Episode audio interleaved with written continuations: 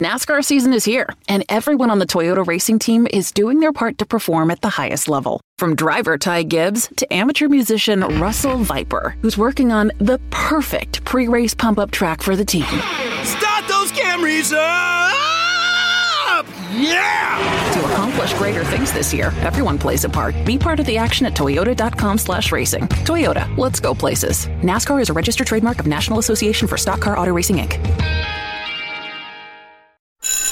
This NASCAR season, every member of the Toyota racing team is doing their part to take the trophy home.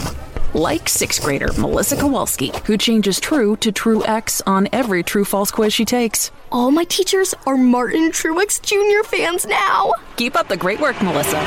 To accomplish greater things this year, everyone plays a part. Be part of the action at toyota.com slash racing. Toyota, let's go places. NASCAR is a registered trademark of National Association for Stock Car Auto Racing, Inc. NASCAR Grassroots Racing is full throttle every week on FloRacing, where you can stream over 1,300 events live and on demand and access exclusive coverage. Subscribe to Flow today to see NASCAR legends, past, present, and future, go head to head with hometown heroes at tracks like Bowman Gray, Meridian, South Boston, and more. Find your next favorite driver by going to flowracing.com forward slash go MRN. That's flowracing.com forward slash go MRN. The following is a production of the Motor Racing Network, the voice of NASCAR. The Motor Racing Network presents NASCAR Live. Kyle Busch already through turn four, making the downhill run through the chute, headed for turn seven. Six truck lengths to the good. Zane Smith running out of time, pedaling hard, but Kyle Busch still in complete command as he heads for the S's. Zane Smith strong off of turn number seven, eats up a couple of truck lengths, but it's still Kyle Busch comfortably up front through the S's, down the hill. Final time, that is turn number eight, the left hander. Now through turn number nine, approaching the fast turn number 10, right hander. Here comes Zane Smith. May run out of time though as they head to turn 11 under braking for the final time. Kyle Busch in the purple Yahoo Toyota slams on the brakes. No smoke from the Goodyear tires. Smooth off turn number 11 through the gearbox one more time. Heads for the left hand kink, turn number 12. Checkered flag in the air, and Kyle Busch wins the DoorDash 250 at Sonoma Raceway.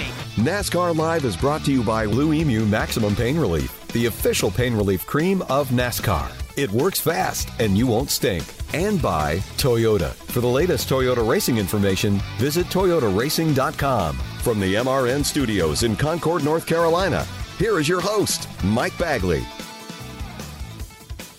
Hello, everybody. Welcome to another edition of NASCAR Live here on the Motor Racing Network. Mike Bagley and the entire MRN crew reunited with you yet again and coming off of a huge win for Daniel Suarez and Trackhouse Racing over the weekend at the Sonoma Raceway. On the show today, we're going to walk through Daniel's road to victory in NASCAR.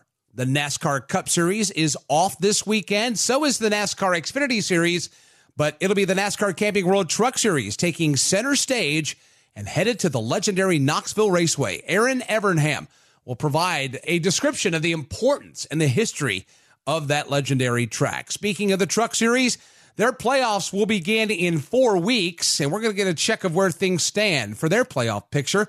Speaking of the Truck Series, Matt DiBenedetto, who's trying to get into playoff territory, will join us. We'll check in with Matt coming out of Sonoma and getting ready for Knoxville this weekend. Father's Day weekend is coming up. We'll celebrate the father son racing duos in NASCAR, plus a whole lot more. But first, Jason Toy is here with the latest headlines in NASCAR Nation. Jason, what do you have for us?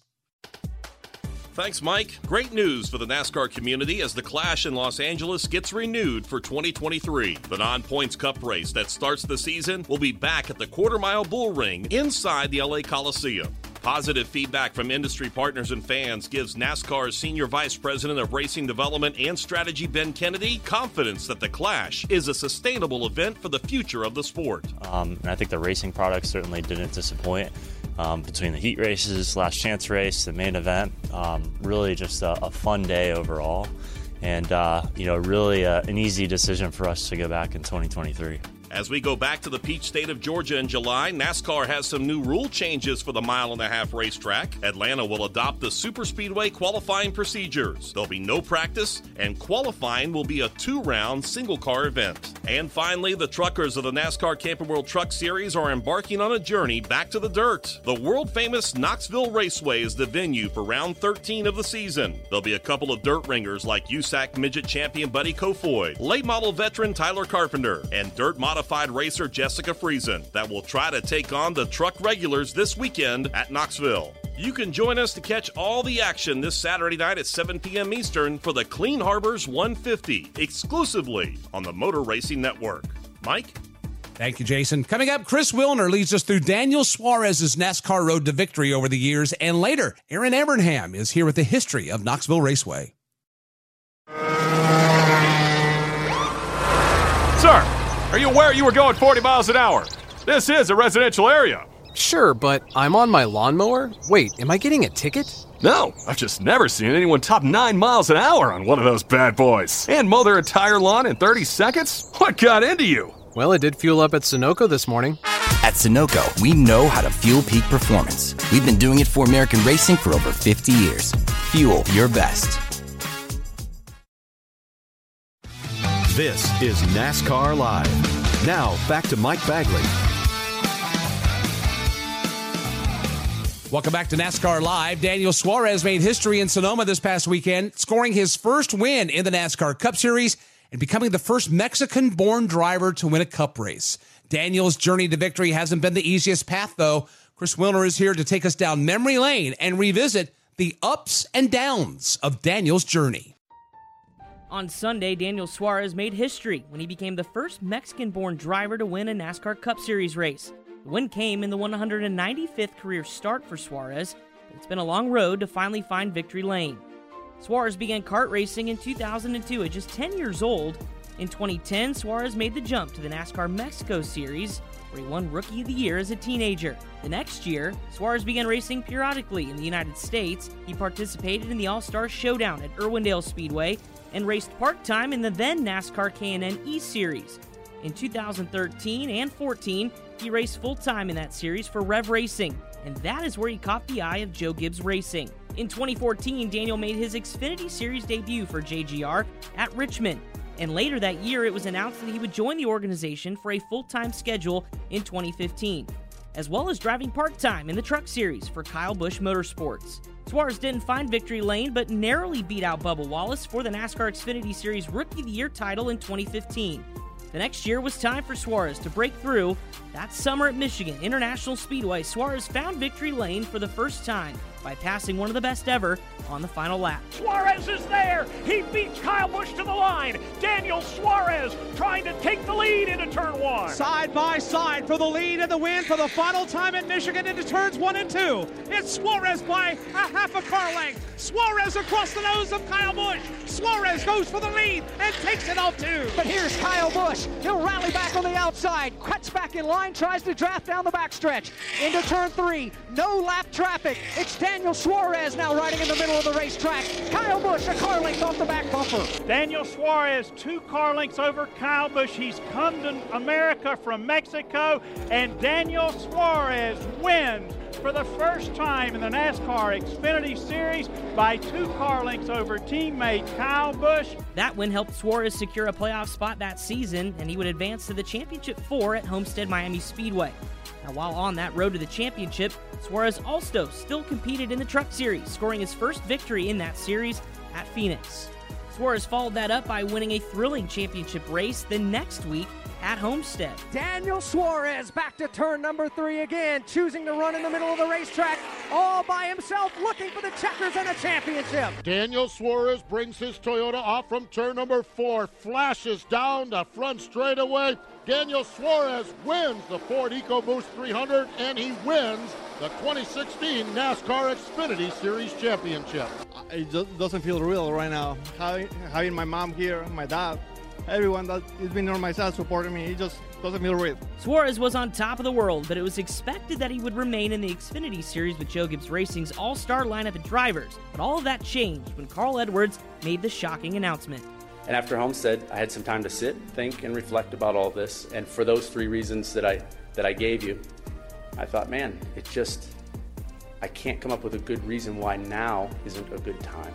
After that announcement, Suarez was pegged by Joe Gibbs to take over for Edwards in the 19 car for the Cup Series in 2017.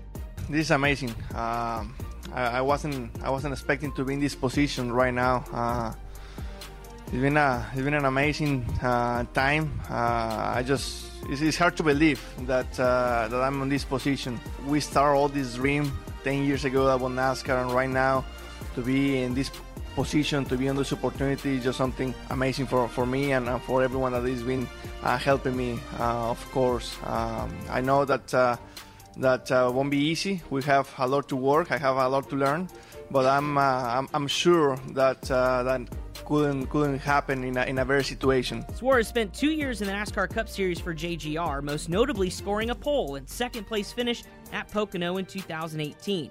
But after the 2018 season, Furniture Row Racing shut down and needed a seat for former series champion Martin Truex Jr. Suarez was the odd man out, and Truex moved into the 19. However, Suarez was able to land on his feet and move to Stewart-Haas Racing's 41 car after Kurt Busch departed that ride to head to Chip Ganassi Racing. Suarez had mixed results at SHR. He scored 11 top 10 finishes, including finishing third at both Texas races. The playoff once again proved elusive, though, as Suarez finished 17th in the point standings and was the first driver on the outside looking in. That tenure was once again short lived for Suarez as he was out of the 41 car after just one season to make room for Cole Custer. Suarez was able to rekindle his relationship with Toyota and secure a full time ride for 2020, but it was for the underfunded Gaunt Brothers Racing. The year was a struggle for the Mexican driver. The team failed to qualify for the Daytona 500, and Suarez had a best finish of just 18th. Things started to look up for Suarez later that year when he was handpicked by Justin Marks to be the driver for the upstart Team Trackhouse. After years of struggling to find a ride, Suarez found a place he felt like home. The team showed speed in their first year as Suarez led laps in the Bristol Dirt Race and at Atlanta. But 2022 seemed like when Suarez and the team really have the opportunity to break through. Justin Marks purchased Chip Ganassi Racing and expanded Trackhouse to two cars with the addition of Ross Chastain. Both cars have showed speed early on in the season, and Suarez found himself right on the cusp of victory at Auto Club Speedway. Everyone chasing after Daniel Suarez. He's the leader, headed to turn four. And he runs at the bottom of the racetrack. Kyle Larson letting her ride on the outside lane, stacking up three wide for position number three for a moment. Off the corner, here comes Kyle Larson, shot out of a cannon to the bottom of the racetrack. New race leader. Suarez was then dominant early on at Circuit of the Americas, but strategy and trouble took him out of contention Chastain and Trackhouse ultimately won that race for the organization's first win. Chastain won again at Talladega and reached second in the point standings, but many knew Suarez's moment was still coming. And that moment finally came this past Sunday at Sonoma Raceway. Se proyecta hacia la recta principal, cruza la línea de meta, recibe la bandera de cuadros y el dulce. El dulcísimo sabor del triunfo es de Daniel Suárez. Mexicanos al grito de Suárez. Por fin Llegó, vean la cara del embajador latino. Claro que debe de estar llorando. Mucha gente está llorando en Latinoamérica. Gracias, Daniel Suárez. Gracias, Fox Sports, por la posibilidad de volver a narrar. Victoria de Daniel. Ahora la primera en COP. Partner, ahí está, el embajador latino. That win was a historic one for Suarez as he didn't just become the first Mexican born driver to win the sport's premier series, but he also is only the fifth foreign born winner ever in the Cup Series. Victory was everything Suarez imagined it to be, and he knows the significance for his country and his fans, known affectionately as Daniel's Amigos. And I was able to see in corner one on the right there was Daniel's Amigos group there, and all of them were cheering in the in the in the fans. All of them were excited. That fuels me. You know, that's energy for me, and uh, and I knew that I wasn't gonna let them down uh, I was gonna push and I was gonna do everything in my power to make this happen. But it just it just felt right. You know, California is like my second home. Uh, the people here are amazing to me. They, they support me a lot, and uh, you know, I just can't describe how thankful I, I am for being able to, to win the first one here in front of my people. The Cup Series playoffs will no longer prove elusive for Suarez as the win likely secures his 99 team a spot in the 16 driver field. Suarez will now drive to be the first Mexican born Cup Series champion. Sunday's win will carry significance for a long time, regardless of the final standings.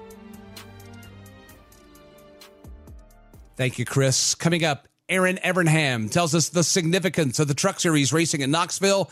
And later, we'll check in on where the Truck Series playoffs stand as we go into this weekend's race in Iowa. Well, listeners, in case you didn't get enough sports today, here's an ad break that'll tell you how to watch even more sports. YouTube is the new home of NFL Sunday Ticket. And if you sign up now, you'll get our lowest full season price of the year. Just go to youtube.com slash Spotify offer to get $100 off NFL Sunday Ticket. Watch your favorite teams out of market Sunday afternoon games, exclusively on YouTube and YouTube TV. All right, enough about sports. Go get more sports. Terms and embargoes apply. Offer ends June 6. No refunds. NASCAR Live is brought to you by Blue Emu Maximum Pain Relief, the official pain relief cream of the Motor Racing Network. Blue Emu is family owned and manufactured here in America. It works fast and you won't stink. Now, back to Mike Bagley. Welcome back to NASCAR Live. The NASCAR Camping World Truck Series made history last year when they raced at the infamous Knoxville Raceway for the very first time. And as the series heads back there this weekend, one driver who made history there is Erin Evernham. She was the first female to qualify for the Knoxville Nationals back in 2003. That same year, she won the World of Outlaws Rookie of the Year title. Erin tells us why this union between NASCAR and Knoxville is significant. Drivers, start your engines! When the tough trucks of NASCAR roll into Knoxville this weekend, it signifies the blending of two worlds in a historic spot.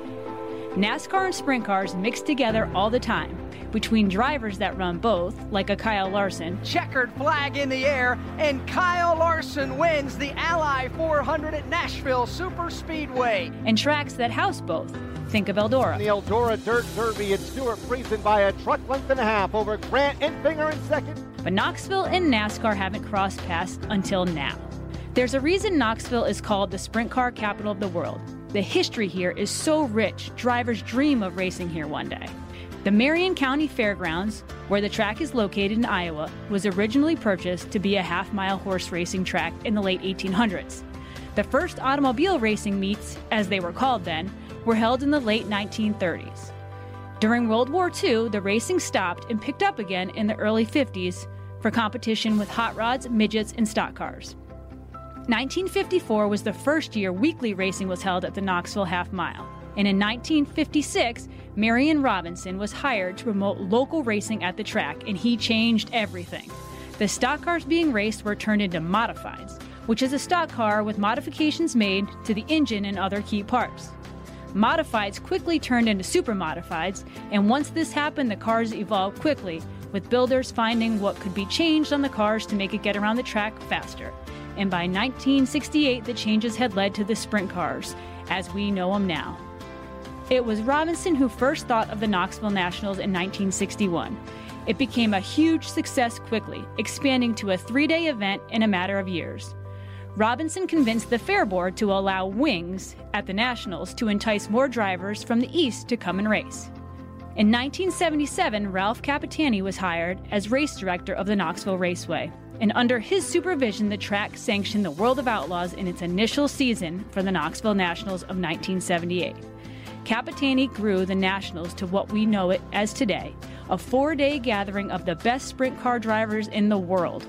The National Sprint Car Hall of Fame and Museum are also housed here, furthering the sense of history. This year, as Knoxville Nationals take place, more than 21,000 fans will watch drivers take center stage, hoping to claim that million dollar purse.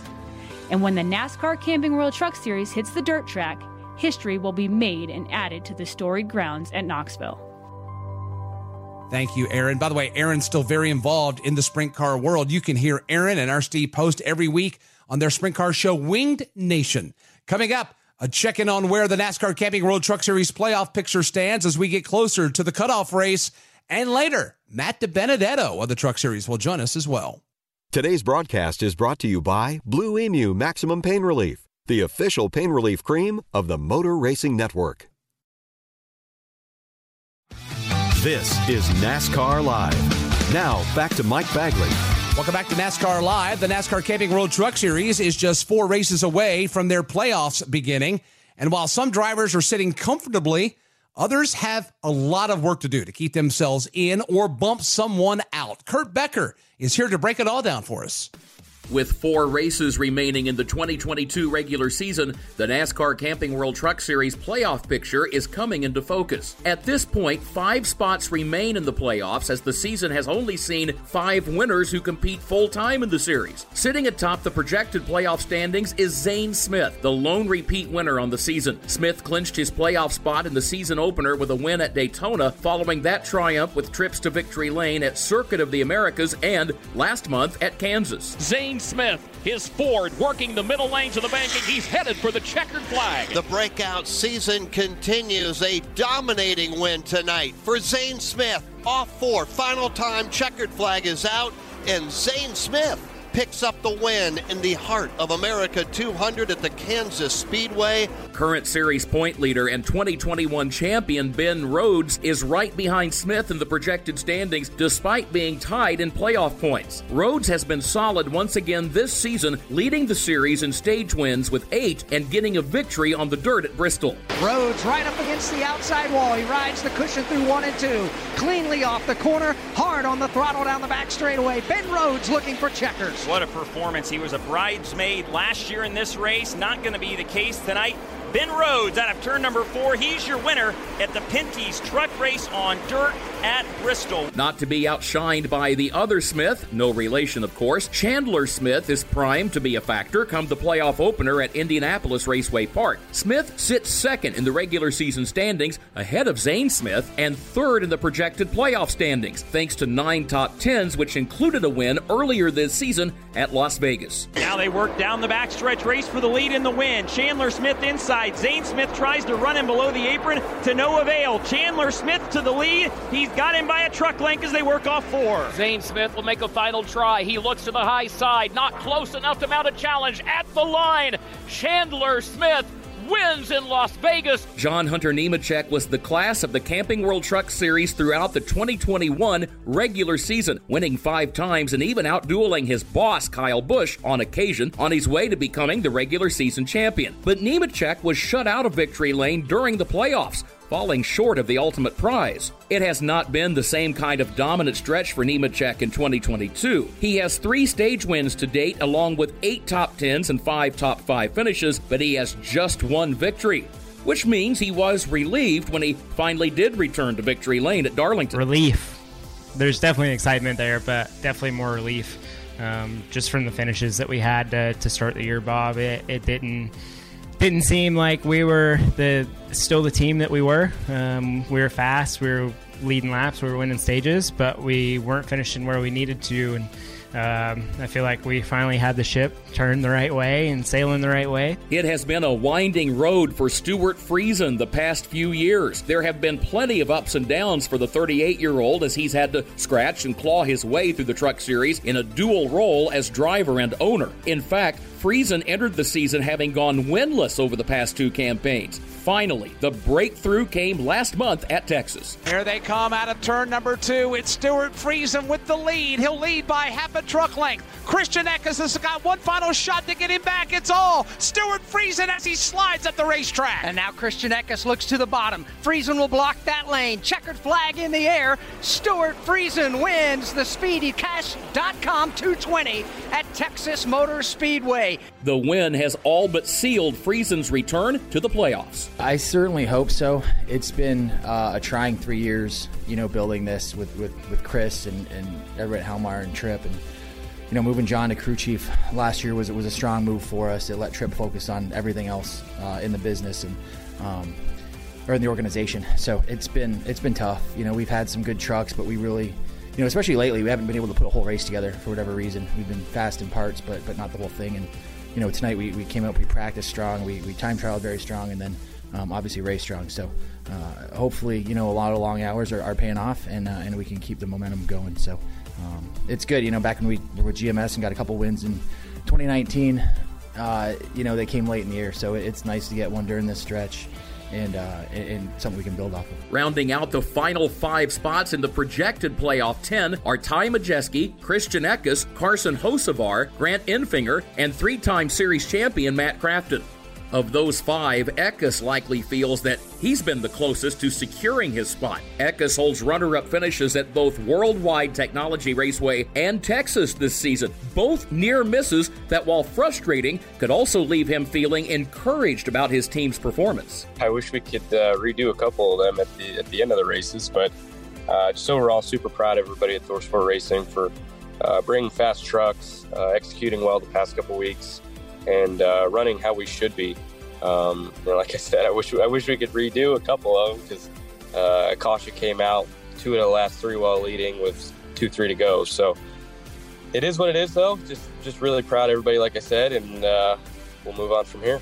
Meanwhile, Carson Hocevar, currently eighth in the projected postseason standings, returned to the tough trucks this past weekend at Sonoma, only days removed from having surgery on his tibia due to a crash at Worldwide Technology Raceway to post a sixth place finish with help from Daniel Suarez driving in relief. Currently on the outside looking in are Tanner Gray, Matt DiBenedetto, Derek Kraus, Tyler Ankrum, and Chase Purdy. DiBenedetto, racing full time in the Truck Series for the first time in his career, hasn't spent much time looking at the point standings lately, as his focus remains on winning a race in order to secure his spot in the playoffs. I'll be honest, I really haven't even looked at the points in a, a long time because uh, I've just been focused on on getting a race win. We've had some tough circumstances, some rough luck. Just it's been crazy, a crazy first part of the season.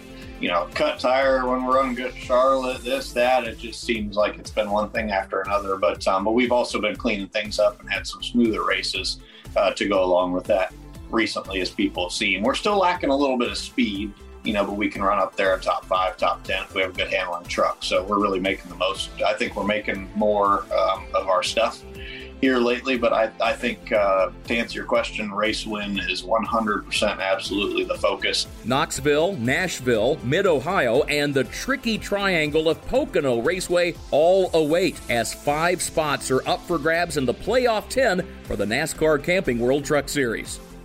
Thank you, Kurt. Those four races coming up involve Knoxville this weekend, Nashville the following week, Mid Ohio, and the regular season finale will be at Pocono on Saturday, July 23rd. Coming up, we'll check in with Matt DiBenedetto, and later we'll celebrate Father's Day. This is NASCAR Live. Now, back to Mike Bagley. Welcome back to NASCAR Live. The NASCAR Cup Series and the NASCAR Xfinity Series off this weekend. The NASCAR Camping World Truck Series will take center stage in Knoxville, Iowa, at Knoxville Raceway for the Clean Harbors 150. One gentleman we anticipate to be in the mix Matt DiBenedetto, who joins us now on the Zoom hotline. Welcome back to NASCAR Live. Matt, how are we doing? Doing excellent, man. How about you? Doing fantastic. Obviously, coming back from the West Coast, getting ready for a dirt race this weekend at Knoxville. First of all, walk me through the twists and turns of a truck race at Sonoma. Where did you, uh, where would you put that race for you guys on Sunday or on Saturday over the weekend? Yeah, it was a brutal one at points. Uh, I think uh, we, you know, we had some trouble in practice. We had a rear end brake, so we just got a few laps, had to fix that. Um, and then after that, qualifying, we were just too loose, but I knew we had a decent truck, so got that good for the race. And um, yeah, in the race, we were, I'd say, about a man, like a sixth to seventh place truck maxed out. That was kind of where the old truck had her tongue hanging out, and that was about all it had um, in it. But it was driving great. That was just all the speed we had. We just got little things we're going to keep tweaking on to try and get some more speed out of her. But um, but yeah, then it was we had a uh, an uncontrolled tire little issue when we were going to catch the tire, and that means we had to go to the back. And you know it's tough driving through the whole field. So then had to drive back up through there. Um, got into uh, Stewart Friesen. I stuck behind him for a while and kind of wheel hopped in him. So it was just uh, it was a bit of a mess of a race, and then we got back to a. Uh, I thought we were going to get back to a sixth or seventh place finish, um, but when I was on the outside of John Hunter, he kind of stuffed us in the dirt and pushed us back, and we finished tenth. So that's the quick synopsis. You've been in the NASCAR Cup Series. The Truck Series has a reputation of being very aggressive, rough and tumble, bare knuckle racing. What is your take on now being in the middle of that? Before you would observe it, but now you're at ground zero. You're in the middle of that. What, in your opinion, is the reputation of the Truck Series and the racing that it provides these days? Yeah, I think, uh, man, I don't even know if TV does it justice till you're strapped in, uh, strapped in the truck and race around the whole field of how how much from lap one on it's just like the drop of the green flag for qualifying. I mean, it feels like we're on the white flag pretty much every single lap you're out there. So I think it's fun. I enjoy it, and where I see, you know, it's a good opportunity, especially for a smaller team like ours, where we're, you know, a little on a lesser budget than some of the big teams and all. I think it allows us opportunities to um, try and use our experience to just minimize mistakes compared to you know other guys in the field, maybe, and that's what's you know gets us. Man, if we have a truck that I'm like, ah, it really feels like a 12th place truck, and we end up you know, like at St. Louis at Gateway where we finished sixth with it. You know, I think it's allowed us as we've hit our rhythm a little bit better to maximize our days just by lesser mistakes uh, than others in the field. You obviously have had to recalibrate yourself because you're racing in the truck series, a series that's off on Sunday. You get your Sundays back where otherwise before you would be busy working on Sundays in the Cup series. What has it been like making the adjustment from the Cup series to the truck series, the aggressive racing that you just described? What's that adjustment been like in general for you? Yeah, I would say on the competition side, it's been an adjustment for me being like, hey, pick and choose your battles on track and don't maybe not put yourself in some vulnerable positions that you would in the Cup Series because maybe you, you know you trust uh, being in a vulnerable position around, let's say Denny Hamlin or something, compared to somebody who's maybe first year in the Truck Series. Rightfully so, nothing against that person, just different experience levels. So um, I would say from the competition side, really have to be mentally, you know, focused on that. And on a personal side, the truck series schedule and all that just totally spoils you. So it's great. Uh, the atmosphere is laid back. It's so much fun. It's it feels a little more like reminds me of my old Saturday night short track racing days. That's more of the environment. Um, so I love that part of it. And uh, you know, your personal schedule is is nice. You have a good balance of some off weekends um, to give you a little time to miss it but then you're back at it. The schedule's great. Um, my wife and I get time we get to go to church together each Sunday. That's you know been totally different. Just be like, what is this whole home on Sundays thing? This is weird. Never done this. So overall, across the board, it's excellent. Chatting with Matt DiBenedetto. With that being said, as we work our way through the middle stages of this season, we're getting news that there may be a cup ride open here, cup ride open there. Do you have aspirations to get on the path back to the Cup Series? Would you entertain any of the Cup rides that may come available for 2023? Um, yeah, you know, I've, uh, what I've learned, the best way I can answer is over the course all these years, I've, I've kind of all throughout the years been like, oh, I'd like to do this, I'd like to do this, I would, you know, maybe entertain this, but not this. What I'm getting at is kind of I've looked at it like I, I, I, me, me, me. You know, like I think this, I think this. But I look back at my whole career and I'm like, man, I couldn't have scripted that whole thing. It was crazy if I wasn't in this place at this time. And this did not go the direction that I had thought or intended. And this was totally different than I thought. You know, so what I'm getting at is moral of the story is my plan is that I have no plan other than trusting God's plan, and I'll kind of I'm cruising through it, enjoying what I'm uh, what I'm doing, and moving forward. Um, whatever happens, happens, and I'll have that discernment when the time the time comes. But I'm just kind of open book at this point. How long did it take you to get to that point? Because race car drivers are typically type A personalities that want to be in control of this, to know the next step, know what's coming next, or dictate the next step. To step back and kind of take it as it goes, that's to me quite the adjustment. How long did it take you to get there? Oh man, uh, about 29 years.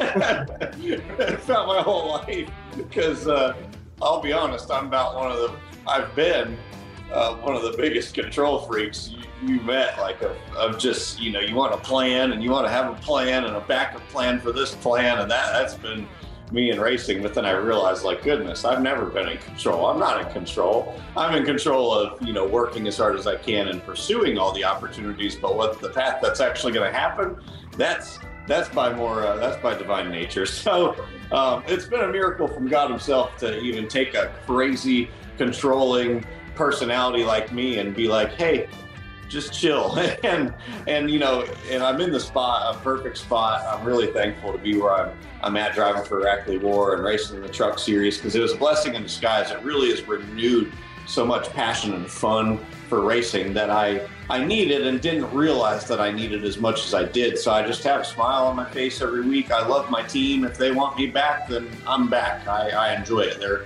they're like family and i'm uh, loyal to them. I'm committed to them, and they committed to me. So that's where my heart lies. If they want me, I have a home there, um, and I really enjoy it. I'm just thankful for how it's all worked out. And I'm sure that puts a lot of smiles on a lot of your fans' faces to hear that. Um, speaking of smiles or lack thereof, Truck Series is headed back to the dirt this weekend. Knoxville Raceway. Legendary racetrack means a lot in the sprint car world. Trucks are going to take another try at it. Clean Harbors 150 give us a little preview about what we can expect. There's a little rough and tumble there towards the end last year. Everybody was on the edge and on the chip. What can we expect when we go green this weekend in Knoxville? Yeah, I'm gonna I'm gonna be learning that a little bit myself this week because I'm gonna go back and watch the races from from last year to do my homework since I've never been to Knoxville. But I uh, do remember it being quite brutal, and the the ultimate way to pass was run them over and knock them out of the way. so so you may see some of that, but I think a lot of it's going to just depend on the track prep. You know, I know they're going to want to get the track prep as two groove as they can, so they'll probably work on honing that in from from last year. It just seems like they get better each time we do one of these dirt races at putting on a better show. So excited to see how that shakes out, but uh, definitely right now, as, as, I'm stu- as I study last year's race, it would be woo, just uh, goal number one, survive. Pull those belts tight, hang on, and Hope you make it to the end. Appreciate you joining us. Pleasure catching up, giving us the insight of the series and the season and things of that nature. We'll look forward to seeing you and the rest of the truck series on track Saturday at Knoxville. Sounds good. Thank you. That's Matt DiBenedetto. Coming up, we're going to celebrate Father's Day weekend by highlighting father son racing duos in NASCAR, and later, we'll have this week in NASCAR history. This is NASCAR Live. Now, back to Mike Bagley.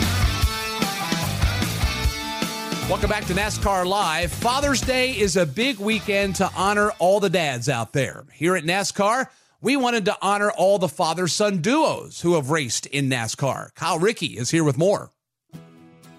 Successful father son duos are nothing new to NASCAR's top series. Some of the most famous families in the sport, like the Earnhardts and the Pettys, had multiple generations of successful drivers. With Father's Day coming up this weekend, we thought it would be the perfect time to take a look at the current crop of second generation drivers in the Cup Series and their famous fathers. And here comes Bill Elliott as he'll pick up the Winston Cup championship that he has worked so very hard for. Mike Joy has been with the Elliott clan all afternoon. Well, it's been tense all day, but now, you know, it's a big celebration. I think about 15 laps ago, they started to breathe a little easier, counting the cars left on the racetrack and the ones many laps down. But it never over until Harold throws that flag. And now, finally, after a tremendous season in 85 and everything but the Winston Cup Championship, Bill Elliott and his crew now truly have cause, along with all of North Georgia, to celebrate. Here he comes off turn number two, up off the bottom to the back straightaway, and now he'll ease it into turn three, looking for a win and a championship. Hendrick Motorsports and driver Chase Elliott looking for the checkered flag. It's out. Chase Elliott wins at Phoenix. Chase Elliott scores the 2020 NASCAR Cup Series championship. This duo has the potential to be known as the most successful father son pair when all is said and done. Chase Elliott is currently one of the biggest stars in the sport. He picked up his championship in 2020 and is currently the point leader in the Cup Series. Awesome Bill from Dawsonville won the Cup Series championship in 1988 and has 44 victories, including six in Crown Jewel races. Elliott was the man of the people. He was named most popular driver 16 times in his career, a moniker that now belongs to Chase.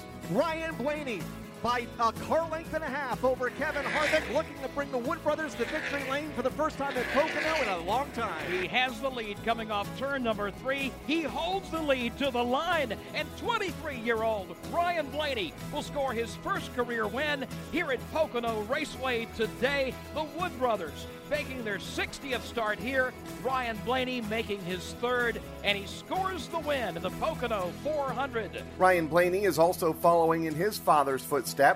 Blaney has emerged as one of the most popular drivers in the series and most recently won the All Star race. His father, Dave, had 473 career starts in the Cup Series and one win in the NASCAR Xfinity Series back in 2006. The Ohio native is still a successful sprint car racer to this day. Riley Herbst all the way to the inside. The momentum on the high side for Harrison Burton. Burton hangs on to the advantage off turn number four in his 12th series start. In his first start here at Auto Club Speedway, Harrison Burton wins the Production Alliance Group 300. Off the corner, turn four. The window net is down. Jeff Burton is waving his hand out the window at the crowd. The checkered and yellow flags wave at the same time. Burton scores the 50th running of the Pepsi Southern 500, leading his brother Ward to the finish line. Race shortened because of rain. Harrison Burton is a rookie in the NASCAR Cup Series, driving for one of the most iconic families in the sport, the Wood Brothers. But Burton is no stranger to famous racing families, as his dad, uncle, and cousin are all NASCAR winners. Burton won four times in the Xfinity Series before his move to the Cup cars, while his dad Jeff won 21 times in his Cup Series career, including the Southern 500 and Coca Cola 600. The mayor also won 27 times in the Xfinity Series in his storied career. Chastain gets a run. He does. Up the racetrack goes Gilliland. They're side by side. Harrison Burton now gets in and turns around that truck. Chastain will hold on to second. At the front of the field, looking for the checkered flag for the first time, is Todd Gilliland. First time winner at Martinsville Speedway for Kyle Busch Motorsports. Todd Gilliland wins as they're piling it up in turn four. Gilliland half a lap away from his first career NASCAR Busch Series win, off turn four for the final time in Kentucky. In his 68th series start, he'll be picking up a victory. J.J. Yeley tried, can't do it. Gilliland gets the win. David Gilliland picks up the victory, his very first in his infrequent starts in the NASCAR Busch Series. David Gilliland gets the victory. They are dancing in his pit area as he holds off Yeley, who made one last ditch effort to try and get a win in his 68th start. He couldn't do it, and Gilliland hangs on for the victory. Burton isn't the only rookie with a famous father. Front row motorsports driver Todd Gilliland also has a prestigious pedigree. Gilliland went to victory lane twice in his Truck Series career before making the jump to Cup. His dad, David, jumped on the scene when he scored one of the bigger upsets in the Xfinity Series history at Kentucky Speedway in 2006. Gilliland used that victory as a springboard into a Cup Series career where he was somewhat of a super speedway ace, winning the pole for the 2007 Daytona 500 and pushing Furniture Row Racing teammate David Ragan to an upset win at Talladega. These four young guns won't be the only second generation drivers in the Cup Series for long, with drivers like John Hunter Nemechek and Jeb Burton racing in the Xfinity and Truck Series, and even younger stars like Kyle Busch's son Brexton, Kevin Harvick's son Keelan, and Kyle Larson's son Owen, already getting started on their racing dreams. This piece might be worth revisiting 10 years down the road. Thank you, Kyle. Coming up, we've got This Week in NASCAR History. This is NASCAR Live. Now, back to Mike Bagley. We're about to head for the exits on this week's NASCAR Live. Before we do, it's time to hit the books again. Susie Armstrong is here with a history lesson for us with This Week in NASCAR History. One young men single and free. Thank you, sir. 1971. The Honey Cone found the sweet spot atop the Billboard Hot 100 with the million selling single Want Ads. The New York Times published excerpts from classified documents detailing the lengthy Vietnam conflict known as the Pentagon Papers. And Bobby Allison won the battle and the war at Michigan Speedway, claiming the checkers in the Motor State 400.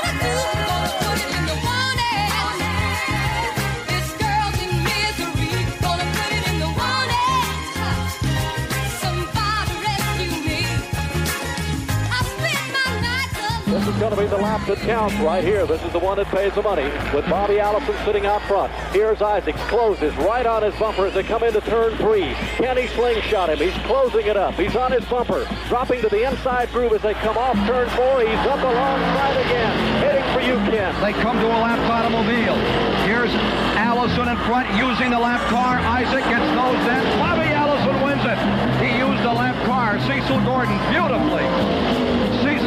Was on the inside, and Allison put the squeeze play on. Isaac will have to settle for second place. A fantastic finish. Bobby Allison wins it. Bobby Isaac in the Dodge takes second. 1999 fledgling superstar Jennifer Lopez made her record debut with the hit single If You Had My Love. Austin Powers, The Spy Who Shagged Me, rallies at the box office, besting Star Wars Episode 1 The Phantom Menace. And Dale Jarrett was a Jedi Master at Michigan, driving to Victory Lane in the Kmart 400.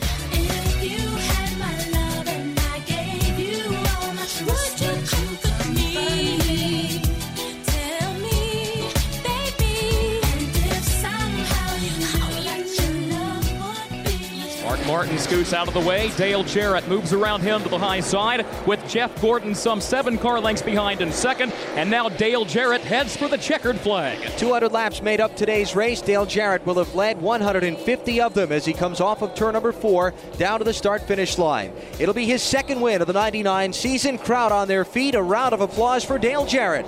He takes the checkered flag and wins the Kmart 400 at Michigan. It's Mr. 305 checking in for the remix. You know, they had that 75 Street Brazil. Well, this year's gonna be called Calle Ocho. que hola gata, que hola omega. And this how we gonna do it. Dale! One, two, three, four, uno, dos, tres. I know you want me. You know I want you. I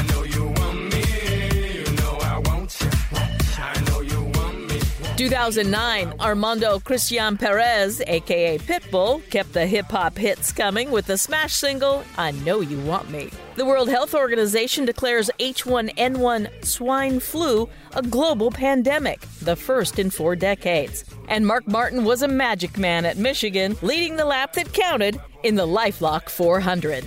Jimmie Johnson not a factor. Mark Martin's catching Greg Biffle. Biffle's out of gas. Here comes Martin to the bottom of the racetrack. Martin takes the lead in turn number three. Final time through.